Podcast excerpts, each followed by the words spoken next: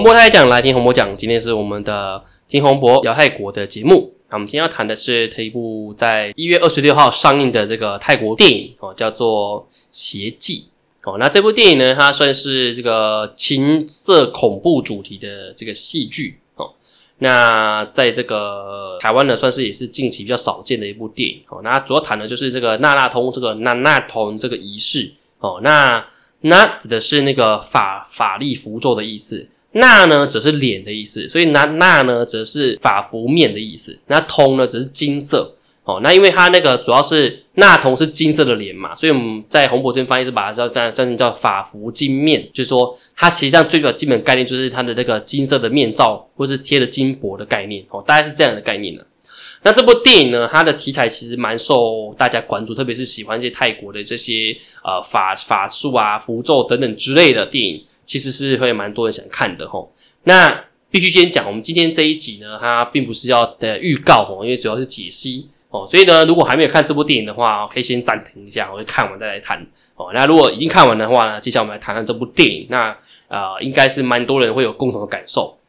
那这部电影呢，它实际上呢，大家去看的时候应该会感受到，它第一个很大的一个问题点是。它的画质哦，这些 画质其实没有到很好哦。那这个对于我们上一周这一部片上一周的上映的这个鬼生气已经看过的来讲，IMAX 版或四 K 以上的画质，都会觉得嗯，这个落差蛮大的哦。那当然，呃，洪博之前并没有看过啦，所以其实不知道。不然的话，会觉得它应该要提早上映比较好。如果这部邪记在这个鬼生气之前上映，应该会好很多哦。那当然，这部电影的题材是蛮厉害的。可是必须先讲哈，总结来说，这部电影其实比较像是娜娜童的广告宣传。因为为什么这样讲呢？它其实它的设定是一个性交易的妓女的环境，然后去透过这个想要赚更多钱啊，然后去去透过他的伙伴，然后去去去进行这个娜娜童的仪式，那希望可以这个变得更生活过更好。可是呢，这个师傅也有告诉他，娜娜童呢你在进行的时候是必须有代价的，你想获得什么就会失去什么。所以呢，它的剧本其实还蛮好的，就是它唯一的卖点败叫败一点，应该是画质，剩下真的还不错。然后再一个，每个演员都蛮会演的哦，它里面的那个演员的的那个那个程度哦，算是蛮好的。那这部电影呢，它的当然在在在那个戏剧当中里面啊，其实有预告片有提到说它的卖点是那个两位女主角嘛哦，那其实，在洪博看来，其实他在里面戏份里面呢，裸露的程度其实还好，不会太多哦，因为。泰国的戏剧还是没有那么夸张啦，哈，没有那种全裸是没有的。所以呢，这部戏剧里面不会有这种现象。那当然也算是从影当中最大的突破啊，可能是在这个演员来讲。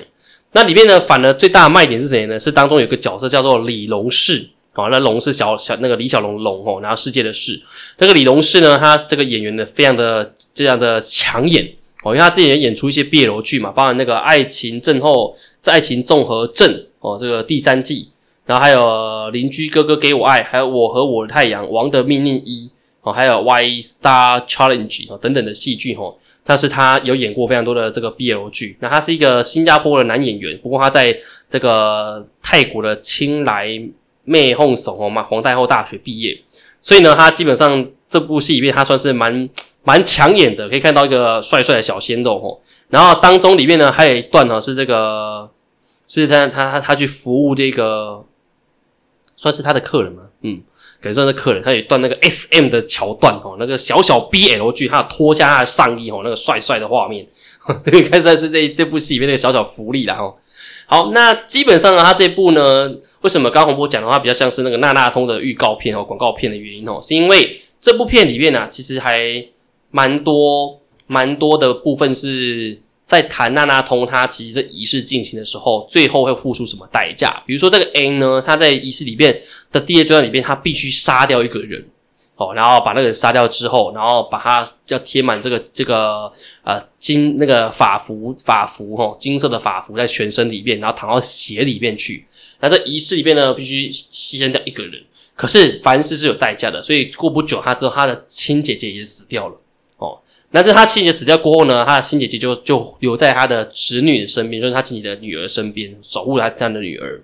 好，那当然这个女主角 A 呢，她除了希望很多赚钱以外呢，她后来因为这个在路上啊遇到一个善心的小鲜肉哦，就就是帮助她，她也喜欢上那个男生。然后于是呢，他就也是请这个师傅帮他用拿那桶的方法，让那个男生迷上自己。好，那最终呢，啊，这男那个男生也有发现自己被被下了这个拿纳通，所以啊，这个最终结果，那个这个男主角呢，其实后来是反过来去杀了这个女主角哦，这个 N。那为什么他会知道？一方面是他去夜店里面去找其他女人的时候，他看到是鬼。好，第二方面是他回到家里面的时候，也有看到家里面有其他的鬼存在。好，那洪博在看那部电影的时候，都大家看完之后，应该发现那个男生应该是最早，他应该不知道这些东西，应该是后来他遇到鬼之后，他有去找其他师傅来帮忙，所以后来他在自己的房间里面呢，呃，有去用了一个空间哦去做其他的法术，那那个就不是拿拿桶了。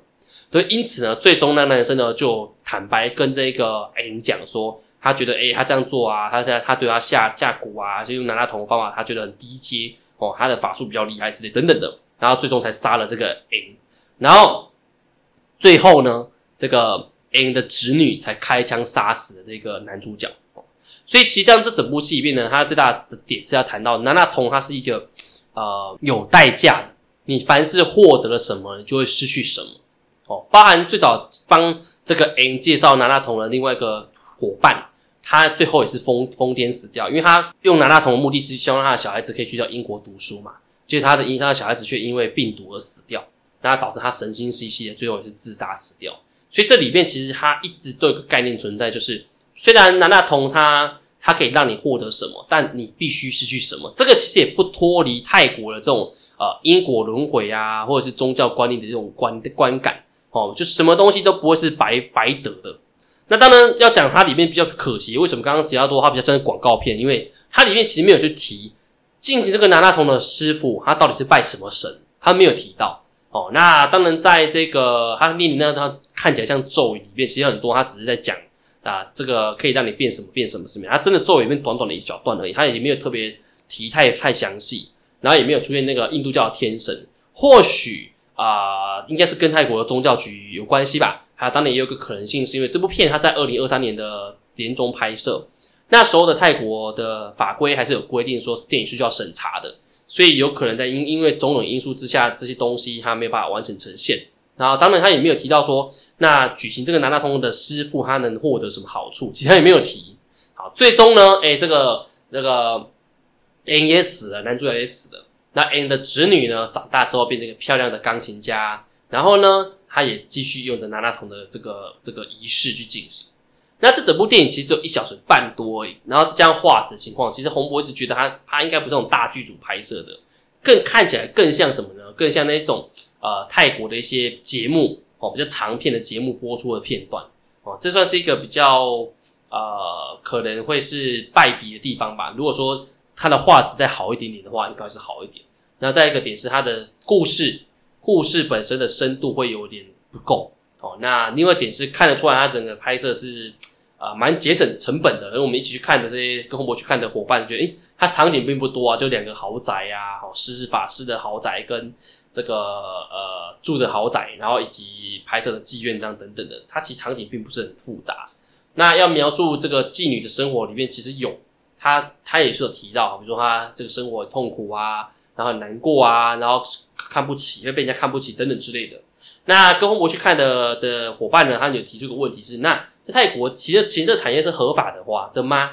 哦，其实这个面要简单回答一下哦。在泰国呢，他们情色产业其实是透过其他方法来包装。那包装方法呢，跟日本很像，它其实并不是直接的去保去去规范所谓的情色产业哦。比如说你去泰国，如果去泰国浴。它基本上是以清洁澡堂、清洁浴室的这个概念，啊，所以泰国政府是收税，可是收的税并不是性交易税，而是清洁相关的。哦，那如果它是按摩，是按摩业的的的税，而不是色情按摩税，这个是不太一样的概念。像日本一样，日本在大阪那边有这个所谓飞田新地嘛，它也是用餐饮店，所以它收税是餐饮店的费名目，哦，它并不是以他们直接的。所以最大的差别在哪里？比如亚洲地区真的有这个红灯区合法是新加坡，那以前洪博在那个新加坡的给朗那一带哦去做研究。那因为新加坡政府蛮很蛮有趣的，他们会把那个宗教区跟红灯区放在一起。哦，这个洪博那时候问问过当地受访者，他说因为这样呢可以空间重复利用，白天是宗教场合，晚上就变红灯区，这很怪对吧？哦，大家有机会打开那个 Google 地图去看一下，知道那个叫牙龙哦，那个发芽的芽，然后笼子的笼那一区呢。虽然是著名的红灯区，但是那一区也是很多的呃佛乐、佛寺啊、道教寺庙啊、教堂的集中处，这还有穆斯林的那个清真寺等等之类的。好，那新加坡话是真正的红灯区，所以它保障的是从业人员的安全。好，比如说你可能要性要要去做检查等等之类的。好，那这个才是他们的重点。然后比如说性工作者，他到老了年纪之后，他是有一个退休金啊等等之类的，这是这是对于性工作者的保障。但泰国并不是走这个路线哦，所以它的那个保障没有那么好。那当然在这个点上面，泰国目前他们的改革派前进党哦，国会大大党第一大党，他们也其实有提出希望帮这个夜间从业人员。他们是用夜间从业人员哦，所以就不不不包，哎，不只是只有性工作者而已，就是所有的人都包办。他们也希望说啊，这个社会保险里面呢，也可以包含这个夜间从业人员。那这样呢，如果是酒吧的酒保啊，或者是夜间的服务者啊、服务生啊，或者是澡堂的工作者啊，哦，按摩师啊，你都可以有一些保障哦。所以这个是让他们他们倡倡议的点哦。那因为泰国基本上。在在文化上面跟日本很像，就是他们有一个道德上面的一个规范啊，很表面上的这个部分，但他们又有工作赚钱上的需求，所以他们往往做出来的行为是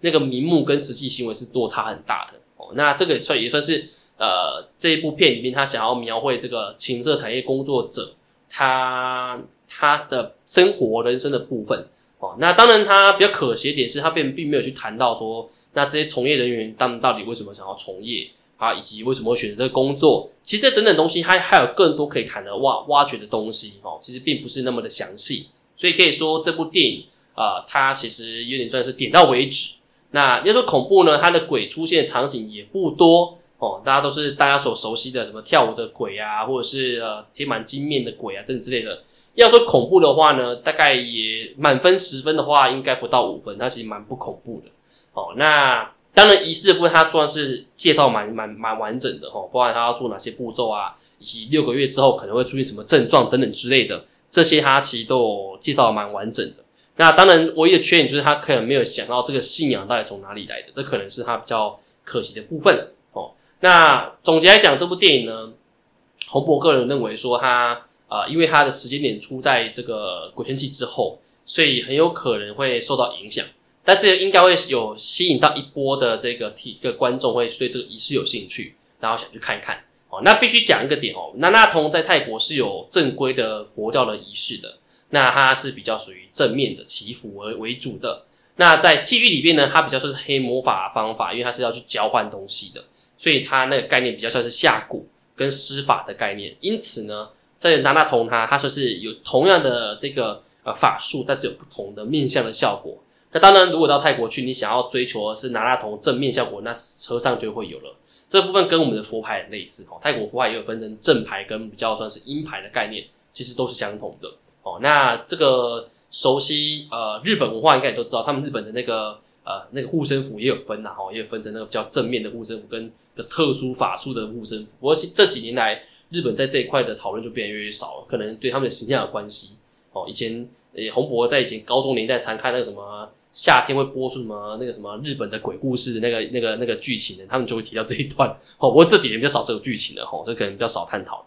好，那这个呢是我们今天针对这个邪气这部电影所谈到的部分哦。那如果对这个一这个这个电影呢有兴趣，还有什么想要问的问题呢？都可以到洪博太太讲的粉砖哦去留言，然后去跟洪博一起讨论。那如果有后续还有相关的电影上映的话呢，洪博也会在第一时间呢啊。去纠团，然后并且去谈这部这些电影的解析。好，那喜欢我们那个听洪博聊泰国节目，别忘记每周五准时收听。那我们今天内容就到这里，感谢大家，萨瓦迪卡。